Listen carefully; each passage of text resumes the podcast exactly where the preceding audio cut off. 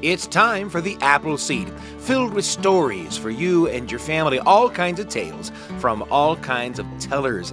We've got an hour's worth of terrific stories for you today in celebration of Thanksgiving. We'll bring you stories about the holiday, stories about being thankful for stuff, stories about great food, and even something from the first president of the United States. In fact, we're going to begin there. This is uh, George Washington. Now, it's 1789, and the new Constitution of the United States of America has just been put into place as the governing document of a brand new nation. And George Washington, in those baby days of the nation, gives a proclamation instituting a day of thanks. Thanks for all we have, thanks for all we have accomplished. And here's George Washington's Thanksgiving Proclamation, read for you by Ron Frederickson. We think it's a great way to begin our hour together. Here's Ron. In the first year of his presidency, George Washington set aside November 26th as a day of public thanksgiving, fasting, and prayer. He penned and issued the following proclamation, which appeared in the Massachusetts Sentinel on October 14th, 1789. Whereas it is the duty of all nations to acknowledge the providence of Almighty God, to obey His will, to be grateful for His benefits, and humbly to implore His protection and favor, and whereas both houses of Congress have, by their joint committee, requested me to recommend to the people of the United States a day of public thanksgiving and prayer, to be observed by acknowledging with grateful hearts the many and signal favors of Almighty God, especially by affording them an opportunity peaceably to establish a form of government for their safety and happiness. Now, therefore, I do recommend and assign Thursday, the 26th day of November next, to be devoted by the people of these states to the service of that great and glorious Being who is the beneficent author of all the good that was, that is, or that will be.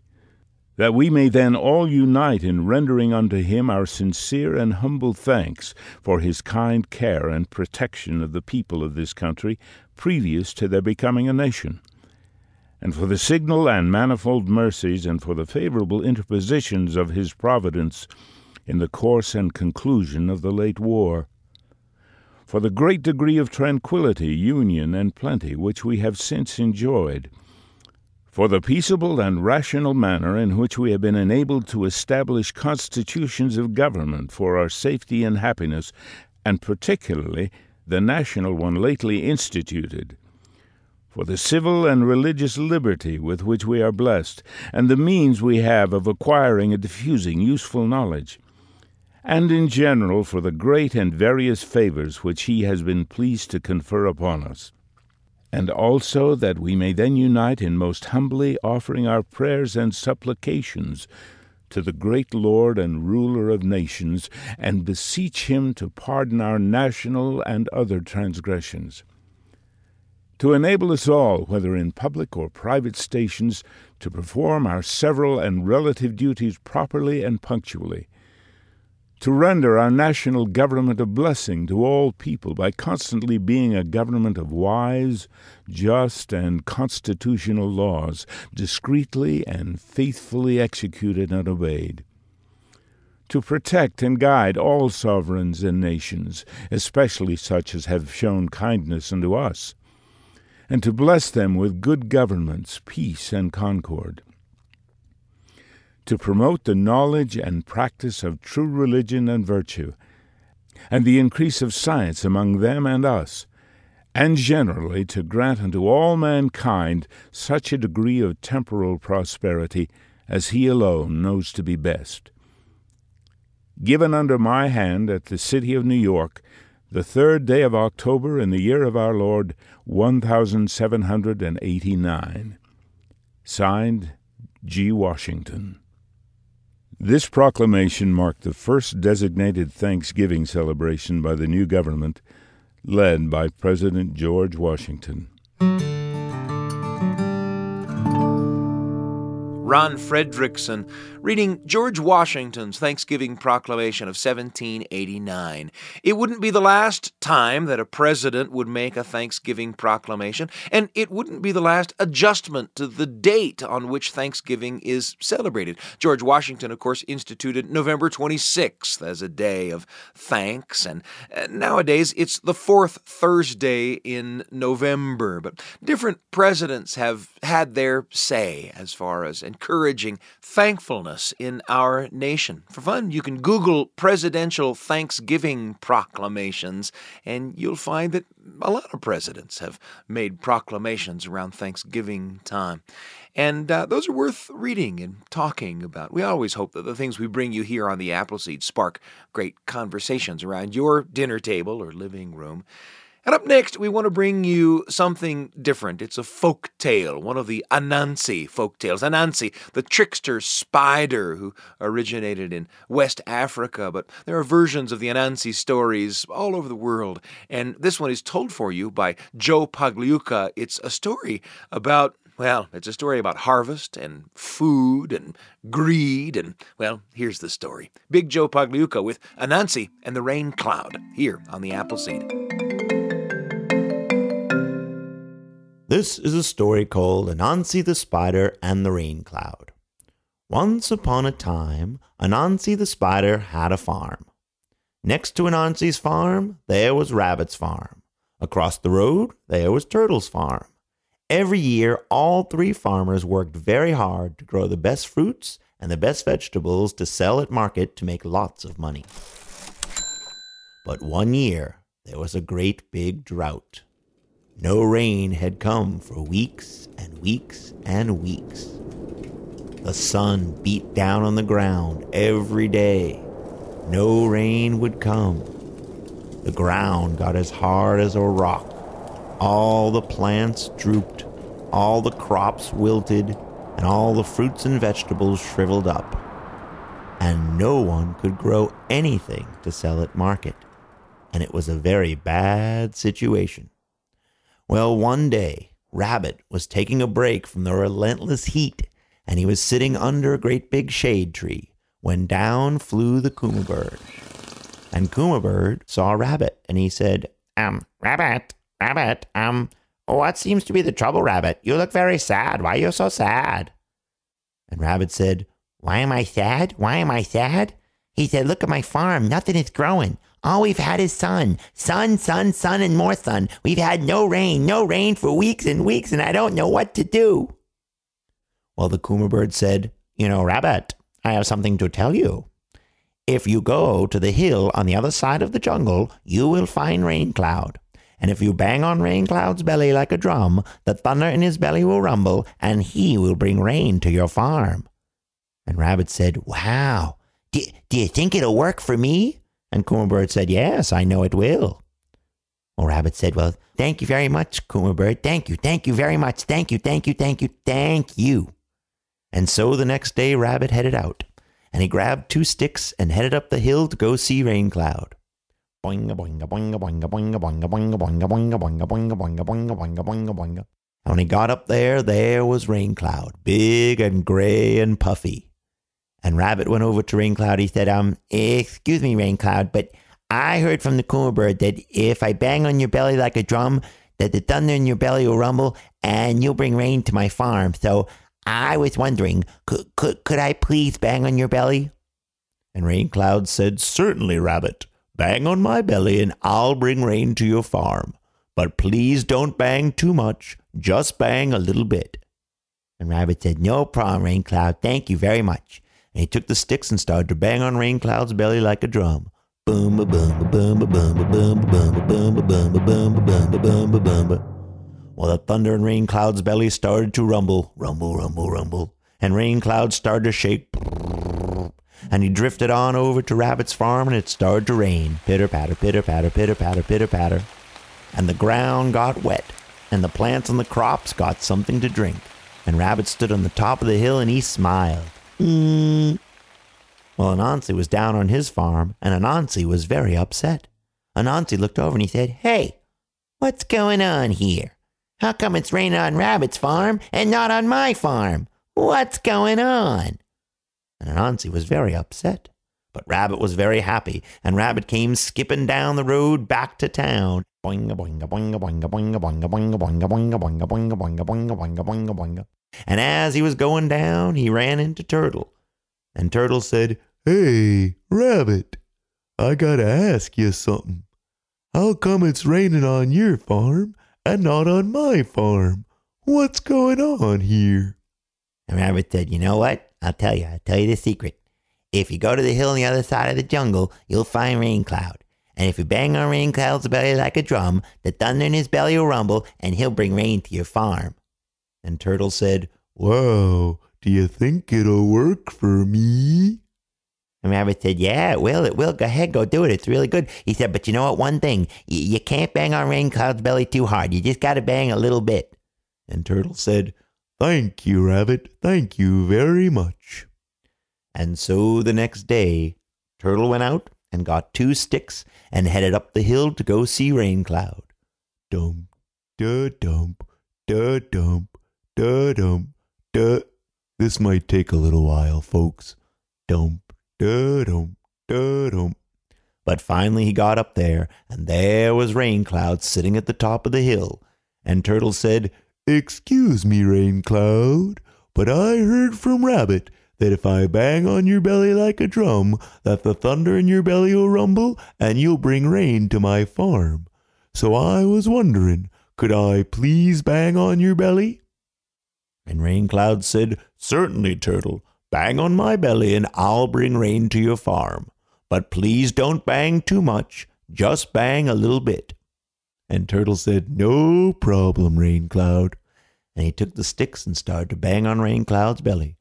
Boom, ba, boom, ba, boom, ba, boom, ba, boom, ba, boom, ba, boom. And when he did that, the thunder in Rain Cloud's belly started to rumble, rumble, rumble, rumble. And Rain Cloud started to shake. And he drifted on over to Turtle's farm, and it started to rain. Pitter patter, pitter patter, pitter patter, pitter patter. And the ground got wet, and the plants and the crops got something to drink. And Turtle stood up there and he smiled. Mm. But Anansi was down on his farm, and Anansi was very upset. Anansi said, Hey, what's going on here? Now it's raining on Turtle's farm? What is going on? And he was very upset, and he started to pace back and forth, really angry, not knowing what to do. Well, after a while, he heard some weird sounds, and he went and looked over his fence, and there was Turtle and Rabbit, and they were singing and dancing and giving each other high fives. Well, Anansi ran over to see him, and he said, Hey, you two, what's going on around here? Slowpoke, big ears, how come it's raining on your farms and not on my farm? Well, Turtle looked over at Rabbit, and he said, Hey, do you think we should tell him? And Rabbit said, I don't know if we should tell him, because Anansi's always getting in trouble, and if we tell him, he's going to get in trouble. And Turtle said, Nah, he'll be okay. He said, Hey, Anansi, if you go to the hill on the other side of the jungle, you'll find Rain Cloud. And if you bang on Rain Cloud's belly like a drum, the thunder in his belly will rumble, and he'll bring rain to your farm. He said, But you gotta remember, you can't bang too much. You just gotta bang a little bit. And Anansi said, Well, thank you for telling me. Thank you, thank you, thank you. And Anansi went home. Now, if you know about Anansi the spider, you know that Anansi is a trickster, and he likes to come up with very sneaky plans. And when he got home, he was thinking of a very sneaky plan. And Anansi said to himself, Hey, you know something? Those two goofballs are doing it all wrong.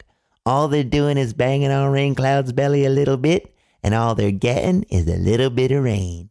If I bang on Rain Cloud's belly a whole lot, I'll get a whole lot of rain, and I'll have the best farm in the whole wide world. And so the next day Anansi went out, and he got a stick. But he didn't get little sticks. He got a great big heavy club, and he headed up the hill to go see Rain Cloud. And when he got there, there was Rain Cloud. And Anansi didn't talk to Rain Cloud politely. He didn't ask permission to bang on his belly. He just took that great big club and started to bang on Rain Cloud's belly really hard. Bam, bam, bam! Bam, bam, bam! Bam, bam, bam! And when he did that, the thunder and rain clouds' belly started to rumble like never before. Rumble, rumble, rumble, rumble, rumble, rumble, rumble. And rain clouds started to shake. And he drifted on over to Anansi's farm, and when he got there, it started to rain. But it didn't go pitter patter, pitter patter, pitter patter. It poured. The rain came down hard. It came down very fast and very hard. It kept on coming down and coming down and coming down. And Anansi stood up there on the top of the hill and he smiled. But then he smiled a little less. Then a little less. Then a little less. And soon Anansi was frowning because Anansi realized the rain wasn't stopping. It kept on coming down harder and harder and harder and harder. The rain came down so hard that the ground got covered in water. And then the water came up a little higher, and then a little higher, and then a little higher. And soon the plants went underwater. And then the crops went underwater. And then Anansi's tractor went underwater. And then Anansi's house went underwater. And it kept on raining and raining and raining till right there in the valley where Anansi's farm was, was a great big lake of water. And Anansi smacked himself in the head. And he said, Oh, why didn't I listen to Rabbit and Turtle? Oh, why? And he was very upset. And he left very, very upset and very embarrassed. Well, from that day to this day, if you go to the southern tip of Africa, you'll find a great big lake of water surrounded by a lot of farmland. And no one knows how that lake got there. But now you all know it's all because of that greedy little spider named Anansi. And that is the end. Big Joe Pagliuca with Anansi and the Rain Cloud, a fun story and a great reminder of the importance of being thankful for what we're given. And the next story that we have for you comes from uh, the great North Carolina storyteller Donald Davis. And in this tale from his childhood, Donald reflects on his family's misadventures in cooking poultry with the brand new General Electric stove in their new house. Cooking is often an adventure, and family always is. Here's Donald Davis with Sunday Dinner on the Apple Seed. In our new house, we had an electric stove. The first stove my mother ever cooked on that she didn't have to build a fire in. General Electric turned the switch, the heat came on.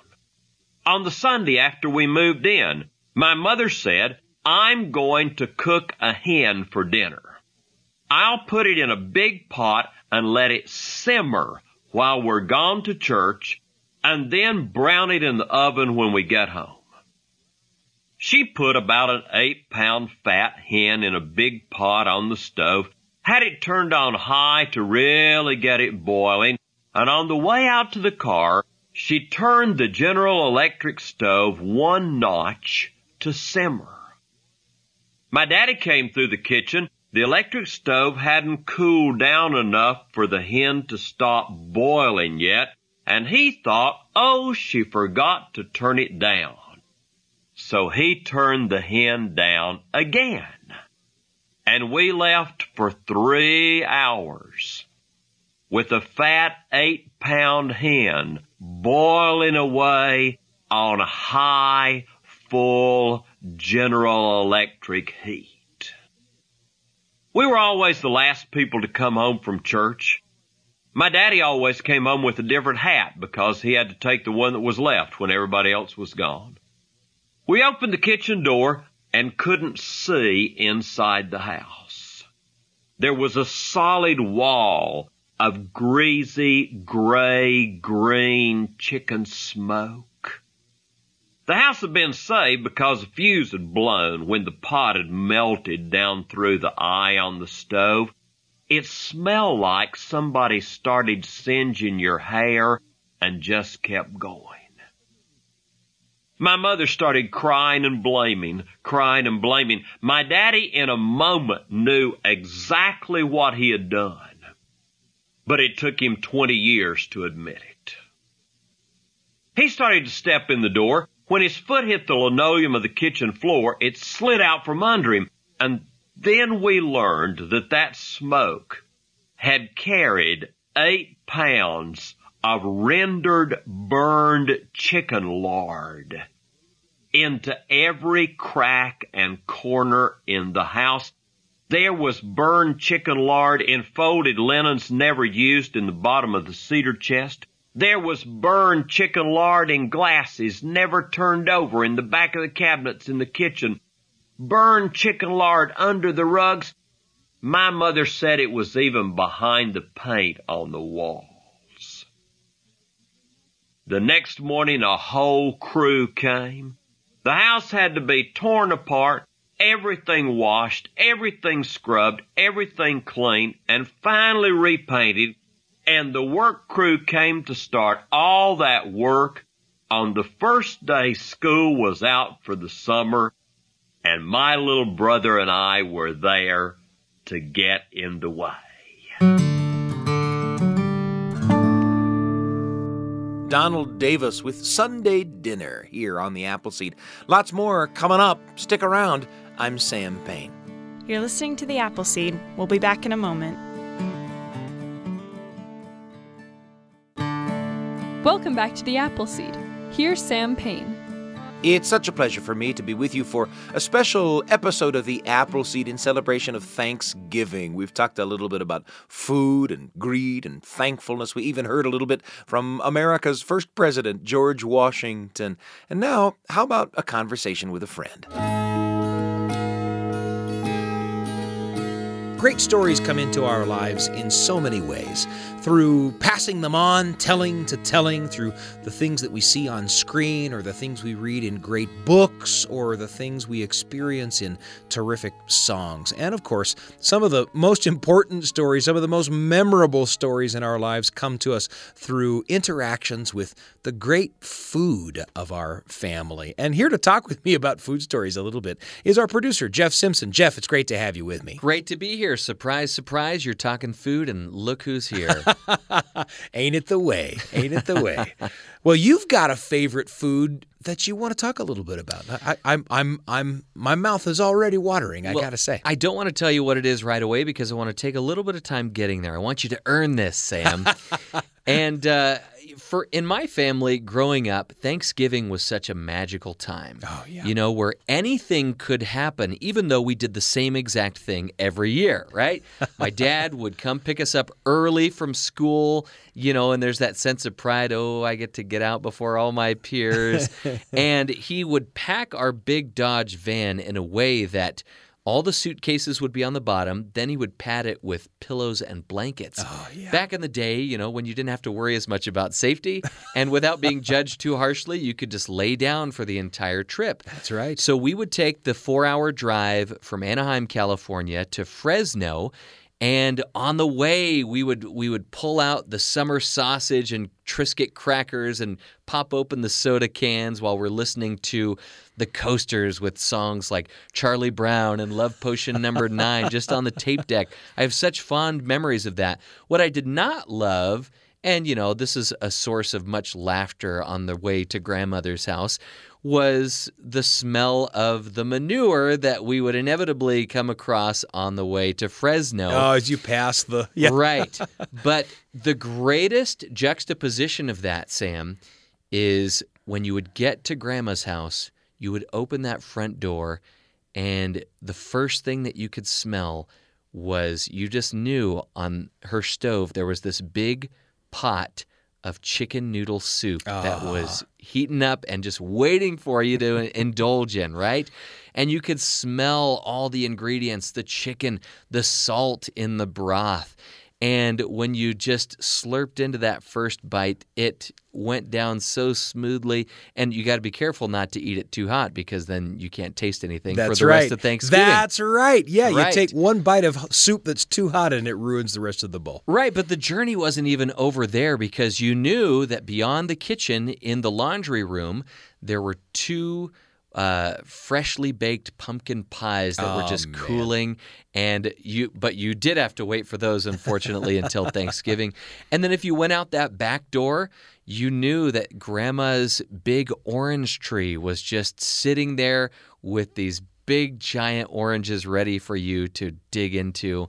And uh, man, when I think of Thanksgiving at grandma's house, I think about all the great mouth-watering food that just made it so much of an experience and such a magical experience, really. It's so interesting, you know. One of the things that you said that it's a, that it's a time that promises all kinds of magic even though the same thing happens every time, right? right? Anything could happen, but it'll be the same things. But you love that. You, You love, love those having things. those routines as a kid. Yeah, yeah. And and and what a lovely comment on your grandmother that she's paying attention to when you left the house. She's paying attention to how long it takes you to get there so that by the time you get there, she's got the pot of soup ready to Oh, go. yeah. That's marvelous. Yeah. Is there a particular dish, whether from your grandma or in in your home, that is just kind of the staple holiday dish that every time you'd get together, you just couldn't wait to get into? Well, my my my mother's parents uh, made a lot of Greek food. Yeah. Right. And so I remember the, the the equivalent of what you're talking about is showing up at grandma's house to the smell of freshly baking uh, baklava. Oh. And uh, yeah, and, and not everybody likes baklava, I, but I love it. And uh, and and I I of course it's it's a part of my life from the time I was a little child. But there's something that you said about walking into your grandmother's house and even the that the familiar smell of that chicken soup you know? I mean there are places that i've you know doors that i've walked into and there's a particular smell in that room that's such a potent trigger for a memory you know i know that if i walked in to a room that smelled like my grandma's house did I would I would recognize that smell even though my grandmother moved from that house when I was a teenager, you know. Yeah. And it would put me right back at her at her house. And you know, other than food, you know, I love talking about movies too, and it really reminds me of that scene in at the end of Ratatouille when that very stiff, uh, you know, upper nose, I don't know what you would call him, this this food critic that Yeah. you know, there was nothing that you could do right for this food critic, and yet when this very simple peasant quote peasant dish was presented to him he took one bite of it and you could see the camera zooming in onto his brain and him reliving his childhood and his mother putting this plate of ratatouille in front of him and he gets emotional That's about it and then writes That's this right. this this uh, this glowing review of this restaurant uh, from of this plate that is presented to him by a rat That pheno- that phenomenon is so well captured. That that Yes. phenomenon of of being presented with uh, something to eat that is so like what you remember eating as a as a child that it takes you right back there. Oh, chicken soup. it's so formative for so many people and it's it you you taste certain foods and all of a sudden you're home Well, what a wonderful thing to spend just a moment, if only in memory, with Jeff's grandma's chicken soup after a long drive. What a pleasure to have you with us, Jeff. great to be here We're happy to have had Jeff Simpson join us for a little conversation about Grandma's chicken soup on a special episode of the Apple Seed in celebration of Thanksgiving Day. Now, you've uh, done it before, maybe taken out your phone and recorded a family story from someone important to you. I did that not too long ago. I put a microphone in front of my wife and asked her to tell me a story about something that she was thankful for. This is the story that came out. You know, gathering memories in this way can be pretty easy, but also pretty rewarding. Though this little recording was just made on my phone in our living room, I'm fond of it. Happy to share it with you on today's episode of The Apple Seed. I had a really hard time learning how to read. My teacher, Mrs. James, intervened, came to talk to my mom, and she said, You're going to have to teach her to read. You're, you're going to have to work with her. She said, "Mm, Everything we're doing in school isn't working. But she also, she found out things about me. She came to my house for lunch. She found out that my mother read to me all the time, constantly. She asked me to recommend a book to the class, and I brought James and the Giant Peach from home. She started reading it out loud. She told the class that that I had brought it, that I had recommended it. My mom started working with me at home. She had me read to her every single day. I had to read to her, and it seemed to me that I read for about three hours every day after school, but it was probably about 15 minutes. my mom would sit in our bedroom, in, in, in, my bedroom, and I would sit next to her, and I had to read out loud, and she would hold my baby sister on her lap, and the baby would get very sleepy because I think because I read so slowly, and I know now from teaching my own children to read that it is it's so soporific. Teaching children to read is the most lulling thing in the world. And the baby would watch me, and and I was very worried. I was very frightened. I had this sense that if I didn't get this now, I was never going to get it and the baby would watch me and sometimes I would I'd hit a place that I couldn't I couldn't go forward and the baby would lean over and she'd um she'd pat me on the arm. That was one thing that happened. The other thing that happened was um, my memory is of of being out in the evening with my dad around Christmas time. Maybe he was doing some Christmas shopping. I don't. We were in this wonderful store. It was the most wonderful place I'd ever been. It was evening and it was full of all these lamps everywhere. There was all this wonderful low light, and there were armchairs everywhere. And um, and people were sitting in the armchairs by these lamps. And it was kind of quiet, but people were talking, and they were they were talking, and and the people who worked at the store, it was like they were friends with the people who were shopping, and they were they were walking around and they were talking to people. And I had never been in a store like this, and the, the store was filled filled with books. And I was wandering all over the store in the evening. It was the most it was the most it was the warmest, sweetest, richest place I'd ever been. I was watching the adults. And I was watching the way they interacted with each other and how they would take books off the shelves and open them up and show things to each other and they would they would read a little bit to the person that they were with and that person would lean in to see the book and and they'd look at each other and they, this little smile would pass between them like like something wonderful had happened. And there was this whole conversation going on in this store. Just just on the right as you went in the door, there was a big shelf and the and a lot of the books were, were, were put on the shelf so that so that you could see their faces. And they were children's books. But some of the books were thick. They looked like the the books the adults were taking off of the shelves and showing to each other and sharing back and forth, but these were on a shelf for children. And, and I sat down cross legged on the floor and I started pulling those books off the shelf and opening them, and they were full of words and there were no pictures in them. And it seemed to me like a window opened up or a door, that there were these serious adult books that were written for children, and, and that somebody somewhere wanted children to be part of this conversation that was going on in this store. This this wonderful, warm, lively, rich conversation that these people were having as they were passing these books back and forth. And and I found one book. It had kind of a kind of a dark, it was kind of an olive green, kind of a, a drab green cut cover, cloth cut cover, and, and had no pictures in it. But on the front there was a painting. The painting was of a little girl and a little boy sitting under a tree. The girl is dressed in very old clothes. She has blonde hair and it's kind of thin and straggly. It's down on her shoulders, and she doesn't look look very happy. And she's watching the boy with just this incredible fixed look of interest. And the boy is smiling, and he has this wonderful happy face. He's got these big round cheeks, and he's got red red hair. And on his shoulder there is a squirrel and in his lap there's a fox, and he and the girl are looking at a crow that's walking around on the ground. And the painting was to me so beautiful. When I opened the book, the cloth cover was rich and, and strong, and the, and the pages were thick, and they weren't all cut so that they were even on the edge. They were they had sort of a sort of a rough edge to them, and the pages the pages were thick and they were wonderful to turn, and the print was was was embossed into the page. I didn't know that that was what it was called, but it was it was sunk in the page, so you could feel it a little bit with your fingers. And I thought that that book was the most beautiful thing I had ever seen in my whole life. And I took it to my dad and I said, I said, could I have this book? I think it's the most beautiful thing I've ever seen in my whole life. And he said, okay, I'll buy you this book. He said, I'm not going to read it to you. You're going to have to learn to read. If you want to know what's in this book, you're going to have to learn to read this yourself. And that's when I knew that I was going to read. And I read The Secret Garden. I have that book on my shelf of treasures.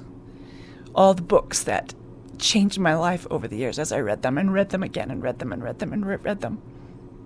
Reading would become for me a window into the most beautiful conversation that I can't imagine that people have been having with each other since there have been people who could write. Reading changed my world, it made my world, it created my world. And I am thankful for it.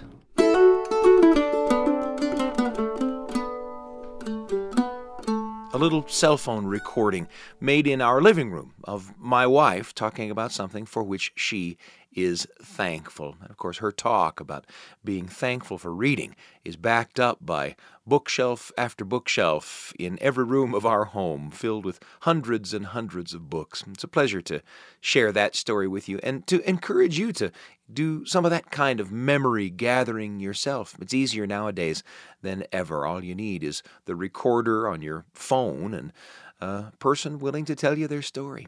There's a lot more coming up on the Apple Seed. Stick around for a great Thanksgiving story from Dolores Hydock. You won't want to miss a word. I'm Sam Payne. You're listening to the Apple Seed. We'll be back in a moment.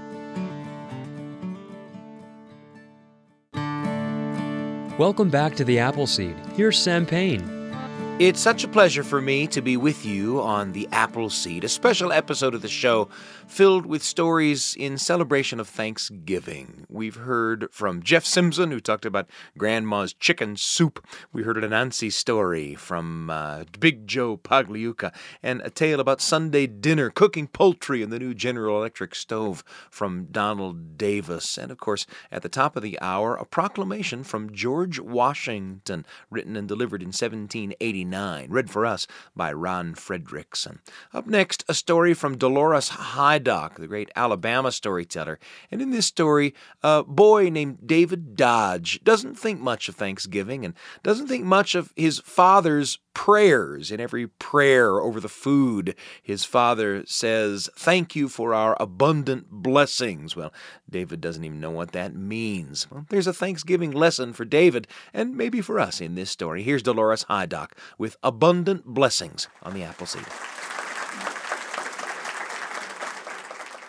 Thanksgiving was an important holiday in the Dodge family, but then all holidays were important in the Dodge family. Dr. and Mrs. Dodge were large, happy, generous, loving people. They loved life, loved family, loved to celebrate, loved holidays.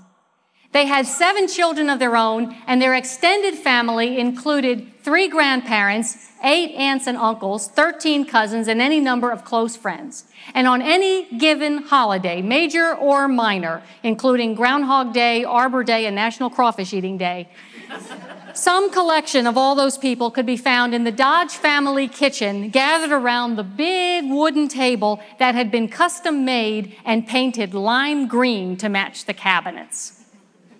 That table held nine people for two meals every day of the year.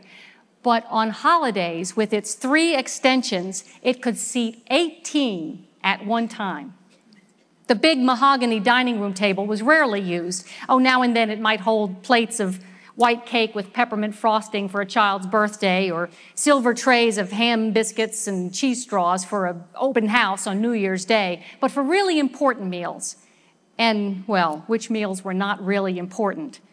The Dodge family ate in the kitchen. And for Thanksgiving dinner, they ate there too. Eight year old David Dodge hated Thanksgiving. Well, maybe hated is too strong a word. There were a few things about the holiday that he liked. He loved having all the relatives come to visit. His Aunt Julie would come to visit. She lived two states away and they didn't see her much. She had a big, funny laugh and she would always bring extra homemade peanut butter fudge because she knew it was David's favorite. Granddaddy Wallace would come visit. He was teaching David magic tricks and could pull a quarter from behind your ear. All the cousins would come. They'd go outside, play in the warm November sunshine, play hide and go seek and scavenger hunt and tag until Mrs. Dodge called everyone in for Thanksgiving dinner. And then came the reason that David hated Thanksgiving. He hated Thanksgiving because it was all about food. And in particular, it was all about the food that David hated the most. You see, David hated orange food. He liked white food. He liked white bread with the crust cut off, and the white meat of chicken, and plain mashed potatoes, and plain vanilla ice cream. But he hated orange food. He wouldn't eat oranges or carrots or cantaloupe or orange jello or macaroni and cheese with that thick, ugly orange crust on it, or, or even the candy corn you got at Halloween. And Thanksgiving was loaded with orange food pumpkin pie, sweet potato casserole, butternut squash, mandarin oranges in the ambrosia salad, and a whole lot of other foods that weren't technically orange but might as well have been. They were just as disgusting cranberry sauce with whole berries, Brussels sprouts, good old dependable white rice made inedible by the unforgivable addition of golden raisins and pecans. And so to David, the Thanksgiving dinner table was a kind of culinary battleground where he had to be on constant guard against friendly fire. Every evening, when the Dodge family sat down to dinner, Dr. Dodge would raise his right hand, everyone would fall silent for the blessing. Bless this food, O Lord, of the nourishment of our bodies, and us to thy service. And before Thanksgiving dinner, and only before Thanksgiving dinner, he would add, just before the Amen, and on the special day of giving thanks, Lord, we thank you most especially for each other and for our abundant blessings. David didn't know what abundant blessings were. He'd heard his father use that phrase every Thanksgiving for as long as he could remember, but he had no idea what it meant. He asked his mother about it once, and she said, um, Well, um, let's see, I guess it's, well, it's when you get ever so much more than you expect or deserve. He still didn't know what that meant, but he didn't ask her any more about it. He just thought about what she'd said ever so much more than you expect or deserve. Eight year old David was right in the middle of the seven Dodge children. He had three older brothers who teased him mercilessly when they weren't ignoring him, twin baby sisters who made a lot of noise and got a lot of attention, and a six year old brother, Paul, with whom David shared a bedroom and most of his free time. David loved Paul. And the best way his eight year old heart knew to show how much he loved his little brother was to torment him in every possible opportunity, in every possible way. When Paul was getting ready for bed, David would tie the laces of his sneakers together in a tight knot and throw them deep underneath the bed so that Paul would have a hard time the next morning finding his shoes and getting them on. He told Paul he was adopted. He made fun of his name. He'd call him Polly and say, Polly want a cracker, Polly want a cracker. Paul would get mad, get red in the face, and scream at David to quit it. But David wouldn't. He'd keep on and keep on until he made Paul cry. And whenever they played Frontier, David's favorite game. Paul always had to be the Indian, while David got to be Davy Crockett. Oh, Davy Crockett was David's hero. He felt like they shared a special bond because, after all, they had the same first name. He watched the Davy Crockett show every time it was on TV, and for his most recent birthday, his parents had given him an official Davy Crockett coonskin cap. Oh, Davy Crockett was so brave and so strong. He wasn't afraid of anything. And whenever David had some especially scary experience to get through the next day, like a spelling test or a trip to the dentist, he would go to sleep the night before wearing the coonskin cap so that some of Davy Crockett's courage could seep into his own eight year old bones. And of course, he had a rule that Paul was never, ever to touch the coonskin cap. But Paul and David were buddies too. They walked to school together every day. To make the time go faster, David would make up jokes and riddles. If Paul couldn't sleep at night, David would tickle his back and sing You Are My Sunshine to him until he drifted off. He taught him how to fill a water balloon just full enough that it would explode when it hit the sidewalk, but not so full that it would burst all over your shoes. On Sunday afternoons, when Dr. Dodge would go to the office for a little while after church, Paul and David would go along, and the two of them would spin around on the swivel stools in the examining rooms, and they'd get the chairs on wheels out of the business office and race them up and down the linoleum tiled hallway. They'd look down each other's throats and up each other's noses, and they'd weigh each other on the scale that was bigger than they were, and they'd read to each other from the eye chart. And so, in spite of, or maybe even because of, all the bickering, the two were best friends. One Friday in early October, Dr. Dodge was out of town at a medical meeting. The three older boys were off for the weekend at a Boy Scout campout. The twin girls were sick with bad colds, and when Paul and David came home from school, Mrs. Dodge asked the two of them to please play quietly outside. I just finally got the girls down for a nap, and I'm going to go rest a little bit myself. I'll call you when supper's ready. Please be good. Well, they went outside, rode their bikes a little while, threw a few water balloons at some squirrels, and then David wanted to play Frontier. But after about 10 minutes, Paul started to whine. Why do I always have to be the Indian? Why can't I be Davy Crockett? because your name's not David. You've got a girl's name. Your name's Polly. Polly want a cracker. Polly want a cracker. Paul got mad, got red in the face, screamed at David to quit it, but David wouldn't. Polly want a cracker, Polly want a cracker. Paul reached up to snatch that coonskin cap from David's head, but David just laughed and darted away. You can't catch me, Polly want a cracker. Paul chased David all around the backyard, all around the front yard. You can't catch me, Polly want a cracker.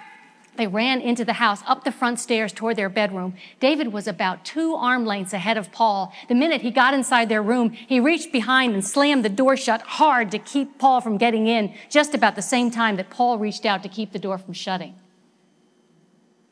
Paul's screams ripped Mrs. Dodge from her nap, woke up the twins, made David's heart stop beating. It didn't take Mrs. Dodge long to figure out that she needed to get Paul to the emergency room. She called a neighbor to come and stay with the twins, and she told David to sit there on his bed, to sit there and not move until she came back. She didn't slap him, she didn't yell at him, she didn't even shake him the way she sometimes did when she was angry with him. She just talked to him in that tight, tired voice that she used when she was disappointed in him. David did sit there. He didn't move. He was scared. He was sorry. And he was in the worst trouble he'd ever been in in his entire life.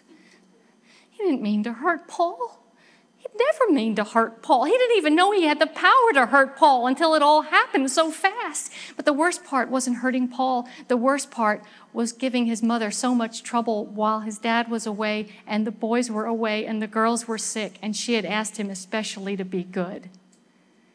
And he knew that when his dad got home, he was going to be punished like he had never been punished before.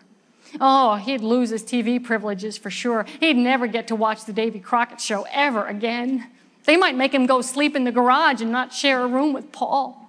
Might make him go live with some family that didn't have little brothers to hurt. It was a long time before Mrs. Dodge came home. David heard her car pull into the garage, heard her bring Paul inside, put him to bed in her room. Then he heard her talking on the telephone to his dad for a long time in that tight tired voice. He didn't go down for supper, she didn't call him. He fell asleep fully dressed on top of the covers, the Davy Crockett coonskin cap on for courage. The next morning, David got up early, went downstairs. The house was quiet. He made himself some breakfast three bowls of sugar smacks with extra sugar Went outside to play, rode his bike a while. That was kind of boring. He thought maybe he'd get his water pistol and shoot it at that wasp nest in the corner of the garage, see if the wasp would know they were under attack or would they think it was just raining. but that wouldn't be any fun to do by himself. He could see if his neighbor Michael wanted to come out and play. They could make smoke signals, see if they could catch their cowboy kerchiefs on fire like they did last time. But he didn't want to play with Michael. He wanted to play with Paul. He missed Paul. He went inside. His mother was in the kitchen. Did you get some breakfast, David? Yeah. Um, how's Paul? He's okay. He needed a couple of stitches, but he's going to be fine. He's resting. I, I need you to be sort of quiet today so he can get some extra rest. When does dad get home? Around supper time. All that day, David didn't know what to do with himself. He was inside the house, outside the house, in, out, in, out, just waiting for the endless afternoon to pass. Finally, around five o'clock, he saw his dad's car round the corner heading toward the house. He ran inside, went straight to his room, dreading the moment his dad was going to call him downstairs, which he did almost immediately. David, get down here. He followed his dad into the den. David, shut the door. Oh, this was going to be just awful. There was a floor to ceiling bookcase that lined one wall of the den, and from the top shelf, his dad pulled a big book covered in red with gold letterings on the front. He sat down at the sofa, motioned for David to come sit next to him. His dad opened the book. It was a medical text. He opened it to the chapter on hands. He showed David how the hand was made, how there were 27 bones from the fingertip to the wrist, showed him the muscles and ligaments that made the hand strong. Human hand's a marvelous thing, David, his dad said.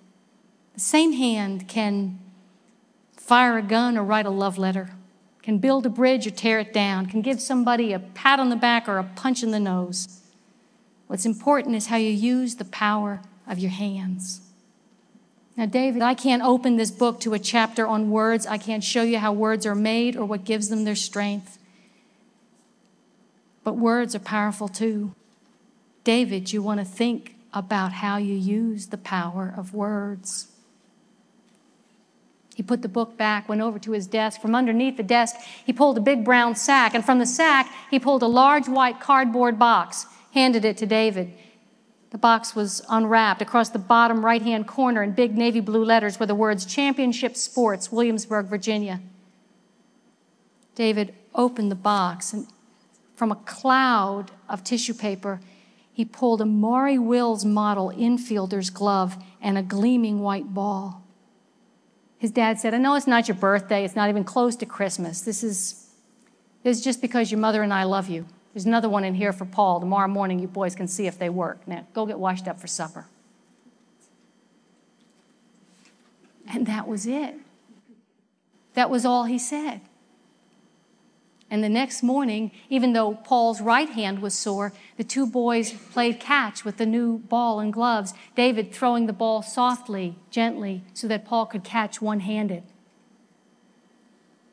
A few weeks later, it was Thanksgiving Day. All the relatives arrived. Aunt Julie came with her extra homemade peanut butter fudge. Granddaddy Wallace showed up, pulled a half dollar from behind David's ear. All the cousins went outside to play in the warm November sunshine, played scavenger hunt and hide and go seek and catch with a new ball and gloves. And then Mrs. Dodge called everybody into the kitchen for Thanksgiving dinner. They all assembled around the big lime green table with its three extensions.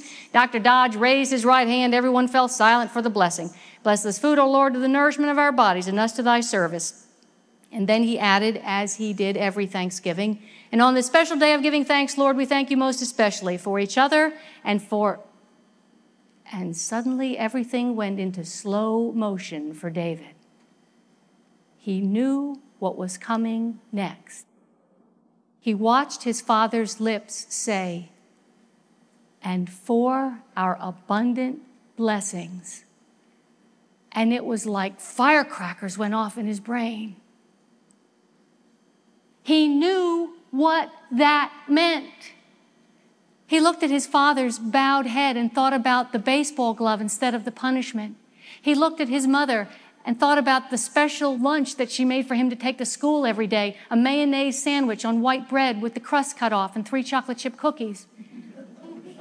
he thought about his brother Paul, who, with 18 places at table to choose from, had said, I want to sit next to David. He had abundant blessings.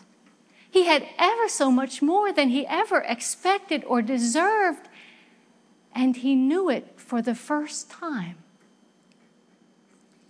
He was so startled by this sudden revelation that he didn't even notice that his dad had stopped saying the blessing, that, that people were starting to pass around the bowls of food, that someone was helping his plate. Didn't even notice that what he was about to put into his mouth was a forkful of sweet potato casserole until he tasted it. Sweet and creamy and really good. that night, David lay there in bed, wide awake, he felt so full. Not because of the two pieces of pumpkin pie he'd eaten before bed. No, he didn't feel full in his stomach. He felt full someplace higher up, someplace he didn't even know you could feel full.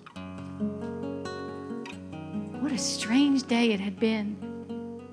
The world sure looked different than it did when he started out that day, and he had a whole lot he had to figure out. He got out of bed quietly so he wouldn't wake Paul, went over to the dresser, pulled down the coonskin cap, put it on, and went to sleep. A brave little pioneer with a whole frontier of a world ahead of him. Dolores Hydock with a story called Abundant A terrific benediction to our hour of Thanksgiving stories today. It's been a great one, hasn't it? Not only did we get to learn along with David Dodge about abundant blessings, but we got to hear from Jeff Simpson about his grandma's chicken soup and the comfort of that great food. And we heard about misadventures in cooking poultry with Donald Davis, the wonderful North Carolina storyteller who brought us a little piece called Dinner about cooking in the brand new General Electric stove in their new house. We heard an Anansi story, those terrific stories about the trickster spider. Versions of those stories exist in all kinds of places, all over the world. They originated in West Africa, and Big Joe Pagliuca shared with us Anansi and the Rain Cloud, a story that is to some degree about uh, the importance of being thankful for what we're given. And of course, at the top of the hour, you heard George Washington's Thanksgiving Proclamation, a proclamation given in 1789, instituting a day for the giving of thanks. And it was my pleasure to bring you a little cell phone recording of my wife talking about how thankful she is for reading. What a pleasure it's been to be with you today, and we hope you have a wonderful Thanksgiving. I'm Sam Payne, and I can't wait to be with you again on the Apple Seed. Thanks for joining us for an hour of stories, music, and conversation made for you and your family and brought to you by the Apple Seed. The show is a production of BYU Radio. We'll see you next time.